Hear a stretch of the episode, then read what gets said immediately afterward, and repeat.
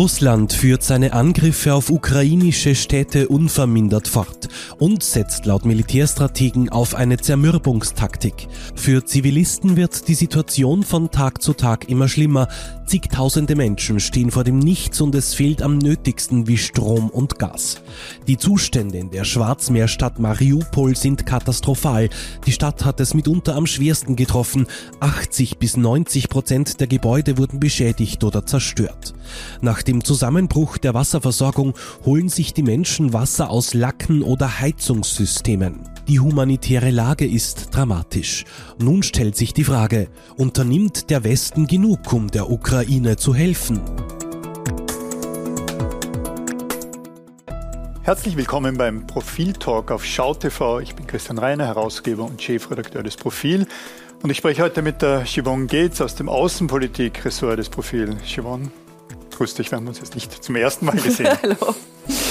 In dieser Woche machen wir im Profil, wie nicht anders zu erwarten, eine weitere Titelgeschichte, große Geschichte rund um den Ukraine-Krieg. Und ein großer Bestandteil dieser Geschichte, die du machst, die der Robert Reichler macht, die die Lena Leibezeder macht, ein großer Teil der Geschichte ist, äh, wir sprechen mit Personen, die in der Ukraine sind mhm. und haben sehr, sehr dichten Kontakt und das sind mhm. amazing stories. Genau, also wir waren diese Woche mit Menschen in Kontakt, ähm, sechs Menschen aus fünf Städten, die bleiben wollen, also die nicht, die sich entschieden haben, aus unterschiedlichsten Gründen nicht zu fliehen, entweder weil sie helfen wollen, weil sie dokumentieren wollen oder weil sie einfach nicht aufgegeben haben.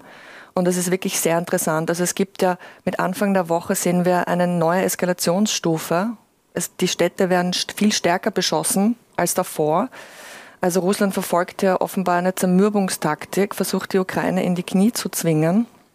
Und darunter leiden natürlich die Zivilisten am allermeisten.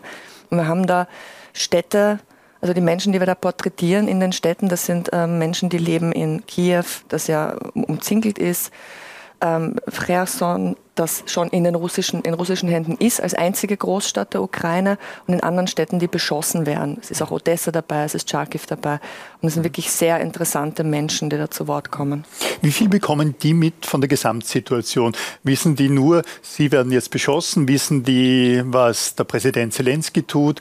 Äh, ist da genügend Kontakt, sei es über Social Media oder auch über, über Medien, so dass es ein Gesamtbild für die Leute Natürlich. gibt, mit denen wir sprechen? Ja, die wissen alles. Ja. Also das ist jetzt nicht so wie Mariupol zum Beispiel. Da weiß ich nicht, wie viel noch nach, nach innen dringt, nach außen dringt sehr wenig. Also das Internet ist da lahmgelegt, so wie vieles andere auch. Mariupol hat es am stärksten betroffen. Da haben wir dann natürlich auch mit niemandem sprechen können. Mhm weil es einfach leider nicht geht. Aber die Menschen, mit denen wir sprechen, ja, die wissen alles sehr genau. Es ist aber interessant, dass sie zum Beispiel in der Nacht dann die Bombardements hören und sich dann aber auch erst ein Bild machen müssen. Wo ist das jetzt genau geschehen? Da gehen sie dann auf die sozialen Medien, telefonieren herum.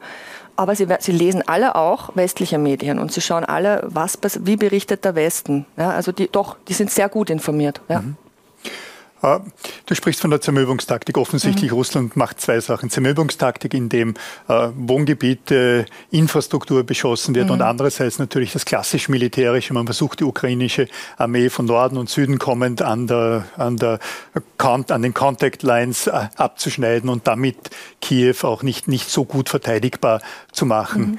Äh, war deinem, deinem Eindruck nach, wir lesen alle viele Medien, wir lesen die New York mhm. Times, wir lesen das Profil, wir lesen die deutschen Medien, äh, war das von vornherein so geplant? Zermürbungstaktik einerseits und dann die militärische Geschichte oder hatte aus heutiger Sicht der dritten Woche des Krieges äh, Wladimir Putin gedacht, er kann das in schlicht beheaden, das Land, einen ja. Präsidenten einsetzen und er ja. hätte keins von beiden gebraucht? Ich glaube, ehrlich gesagt, dass es das war. Also ich glaube, dass der gedacht hat, dass er mit einem Blitzkrieg reinfährt, Enthauptungsschlag und dann ist das meiste schon getan. Ne? Weil wenn jetzt Zelensky gefangen genommen worden wäre oder Kiew überhaupt gefallen wäre, ja, oder auch wenn er getötet worden wäre in den ersten Tagen, dann muss ich vorstellen, was das für eine äh, psychische, psychologischen Effekt gehabt hätte mhm. und was das für die Moral bedeutet hätte. Mhm. Also ich glaube, das war überhaupt nicht so geplant. Sie versuchen jetzt eher, also wenn ich mit Militärexperten spreche, die sagen mir, die russischen Truppen versuchen jetzt eher diese ganzen gebündelten ukrainischen Streitkräfte im Osten des Landes, also an der ersten Kontaktlinie quasi, einzukesseln. Mhm. Weil wenn die dann fehlen, im Kampf um die anderen Gebiete, dann wäre das natürlich eine Katastrophe. Das versuchen sie gerade. Mhm. Und deswegen sagen die, viele Experten, dass die ukrainischen Soldaten jetzt schnell sich zurückziehen müssen hinter den, den Floß, der ja, der, der Deppendro, der in dem, eigentlich in dem, ziemlich genau durch die Mitte des mhm. Landes verläuft und den dann als natürliche ähm, Verteidigungslinie benutzen können, weil da könnte man ja Brücken sprengen und sozusagen dann durch die Geografie, die Geografie könnte dann nutzen, dass sie zumindest diese, diesen, das, das westlichen Teil halten. Mhm.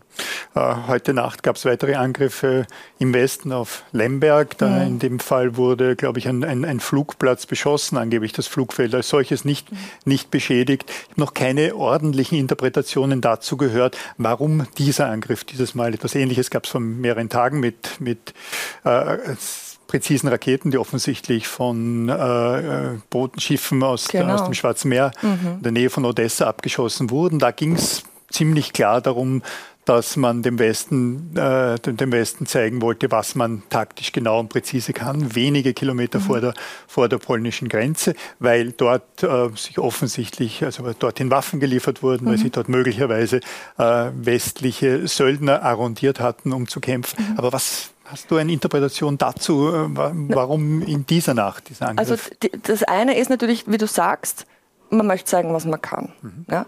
Das andere ist natürlich, den Nachschub zu gefährden. Also wenn man ähm, ein, ein, ein, Waffen, also ein, ein, Lager oder einen Stützpunkt angreift, wo nicht nur gerade Waffen angekommen sind, die ganze Woche über mhm. und dann am so und die ganze Woche über auch Söldner kamen aus dem Westen und dann wartet man die ganze Woche und am Sonntag dann war dieser Schlag.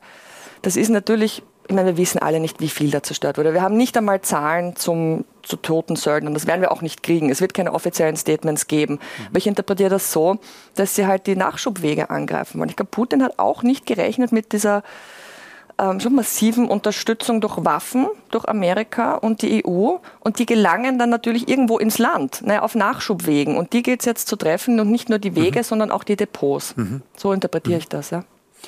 Wir haben ja ähm Vielleicht erklären wir das den Zuseherinnen und Zusehern. Wir haben jede Woche zwei große Konferenzen, die meistens über Zoom, Teams mhm. ablaufen, wo sehr intensiv diskutiert wird. Einerseits über die Lage im Allgemeinen, weil, weil wir gut informiert sind, weil wir äh, auch von geheimen Diensten Informationen bekommen. Andererseits natürlich äh, rund um die Frage, was wir als Profil, als Nachrichtenmagazin, das einmal in der Woche erscheint, dazwischen aber sehr viele Online- äh, Publik äh, Online-Geschichte macht, was, was unser Mehrwert sein kann für, für, für unsere Leserinnen und, und Userinnen und vielleicht mal in Erinnerung rufen, was wir so seither gemacht haben. Also in der mhm. ersten Woche hatten wir ein, ein, ein schwarzes Cover, auf dem auf Russisch Krieg äh, stand, mhm. in, in kyrillischen Lettern, man sah im Hintergrund Putin.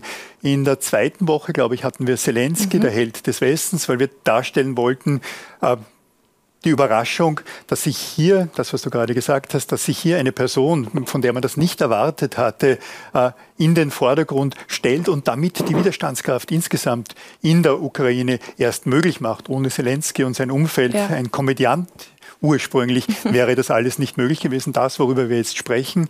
Und in der vergangenen Woche hatten wir ein, das Bild eines, eines, eines Kindes, dass man hinter einer Glasscheibe sah und die, die Hände vermutlich des Vaters, um äh, darzustellen, was jetzt dort wirklich los ist. Aber da hatten wir eine, eine, eine sehr politische Frage gestellt. In Österreich war losgebrochen die Diskussion über die Neutralität, anders als in Schweden, wo die Bevölkerung inzwischen die Neutralität eher loswerden will und sich nur die Ministerpräsidentin zurückhält damit und sagt, jetzt nicht. In Österreich etwas anders, da nimmt die Zustimmung zu. NATO-Beitritt über 80 Prozent dagegen. Also das war die, das war die dritte Woche. In dieser Woche haben wir länger darüber diskutiert und es ist nicht, nicht ganz so einfach versuchen wir zwei Dinge. Einerseits eben zu schildern, das, worüber wir gerade sprachen, was dort wirklich los ist, was die Menschen, äh, was die Menschen wissen, auch wie das äh, wie, wie das verbunden ist mit dem, den Möglichkeiten des Widerstands und damit mit der Position, in der Russland, in der Putin ist. Und mhm. andererseits werden wir wahrscheinlich, wir haben die Titelzeilen noch nicht formuliert, auch das Foto noch nicht ausgesucht für E-Paper und die Printgeschichte. Andererseits äh, stellen wir wahrscheinlich auf der Titelseite auch eine, eine Frage, nämlich machen wir genug, tun wir genug. Mhm. Das ist so ein, ein bisschen das Binnen dieser Geschichte. Da geht es dann darum, nicht nur wir genug für die Flüchtlinge tun, sondern was der Westen insgesamt tut. Die EU, die USA, Wirtschaftssanktionen, militärisch. Genau. Es ist überraschend viel, was da passiert. Und diese Frage, tun wir, wir, ich, damit habe ich oft ein bisschen ein Problem, sagen wir, tun, tut der Westen genug, die Frage stellt sich natürlich umso mehr, als jetzt diese Eskalationsstufe die nächste erreicht mhm. ist und das Leid der Zivilbevölkerung noch größer mhm. wird. Klar, die meisten oder eigentlich alle, mit denen wir gesprochen haben, wünschen sich noch mehr Unterstützung. Mhm. Also es gibt einen einzigen, der keine Flugverbotszone ge gefordert hat. Ja? N natürlich, die Leute sind verzweifelt. Ne? Und Zelensky fordert das ja auch hm. sehr selbstbewusst ein. Ja? Nur die Frage, ob nur die Flugverbotszone würde dazu führen, dass die NATO äh, russische genau. Flugzeuge abschießt ja. und darum warnen Biden und viele andere Richtig. davor, dass das zu einem dritten Weltkrieg genau. führen könnte also und diese Eskalationsstufe nicht, nicht, genau. nicht passieren darf und dürfte. Mhm. Insgesamt mhm. aber kann man wahrscheinlich schon sagen, Wirtschaftsaktionen, die Waffenlieferungen, von, ja. denen, von denen du gesprochen hast und damit auch die, das, was das dort wieder bewirkt, äh, muss sehr überraschend sein für Wladimir Putin, was, was da die, die, die Einheit des Westens, der EU und mhm. die konkreten mhm. Maßnahmen, die genau. passieren. Also der Vorwurf, dass der Westen zuschaut, das hört man ja jetzt auch öfter. Das, das, stimmt einfach nicht. Also man kann nicht sagen, Europa würde zusehen oder die USA mhm. würden zusehen. Das stimmt einfach nicht. Und man muss sich auch wirklich mal die Rolle Europas ansehen in diesem, in diesem Krieg. Also es ist schon, ähm, der Kontinent ist schon über sich selbst hinausgewachsen, hat viele Dinge getan, die wir für unmöglich mhm. gehalten hätten, noch vor wenigen Wochen. Mhm inklusive der Länder, die aus verschiedenen Gründen vor kurzem noch unter, unter, in der Kritik standen, sei es Polen, sei es Ungarn, mhm. derzeit, ja. der, derzeit nicht. Europa eine mhm. Einheit. Genau, so ist Simon es. Jetzt, ich danke herzlichst für das gemeinsame Gespräch. Liebe Zuseherinnen, liebe Zuseher, ich danke Ihnen, dass Sie uns Ihre Zeit geschenkt haben und äh, hoffe, dass Sie das, die kommende Ausgabe vom Profil äh, online als E-Paper oder in der Printausgabe lesen werden. Danke und auf Wiedersehen.